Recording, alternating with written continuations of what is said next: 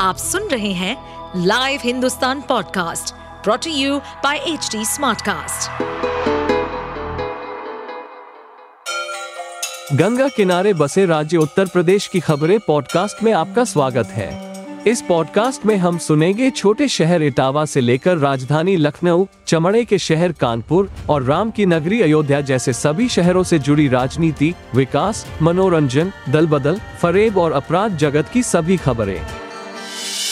अपना दल के राष्ट्रीय अध्यक्ष और केंद्रीय मंत्री अनुप्रिया पटेल के पति आशीष पटेल का बुधवार को कार एक्सीडेंट हो गया।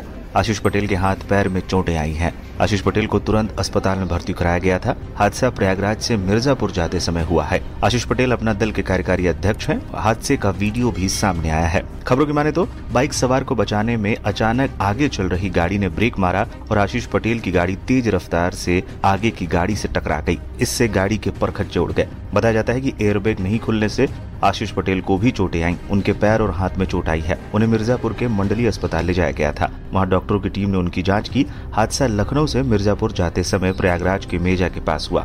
शिक्षा मंत्री आशीष पटेल लखनऊ से मिर्जापुर अपने काफिले के साथ जा रहे थे। इसी दौरान प्रयागराज के मेजा में काफिले के आगे अचानक एक बाइक सवार आ गया। उसे बचाने के चक्कर में कार ने ब्रेक मारा तो आशीष पटेल का ड्राइवर भी अनियंत्रित हो गया और पीछे से जाकर टक्कर मार दी। टक्कर इतनी तेज थी कि आशीष पटेल की गाड़ी के आगे का हिस्सा बुरी तरीके से क्षतिग्रस्त हो गया है।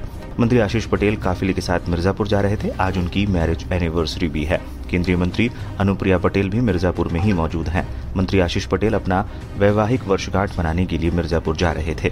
इसकी जानकारी अनुप्रिया पटेल ने ट्विटर पर दी थी। उन्होंने इस दौरान ट्विटर पोस्ट भी किया था और अपनी वैवाहिक वर्षगांठ को लेकर जानकारी दी थी। बता दें, हादसे की खबर अधिकारियों तक पहुंची तो हड़कंप मच गया। आशीष पटेल को दूसरी गाड़ी से मिर्जापुर मंडलीय अस्पताल के लिए रवाना कर दिया गया। आशीष के पहुंचने से पहले ही मिर्जापुर के मंडलीय अस्पताल में सीनियर डॉक्टर पहुंच गए थे, जहां उनकी जांच हुई, जहां प्राथमिक उपचार के बाद आशीष पटेल को छुट्टी दे दी गई है।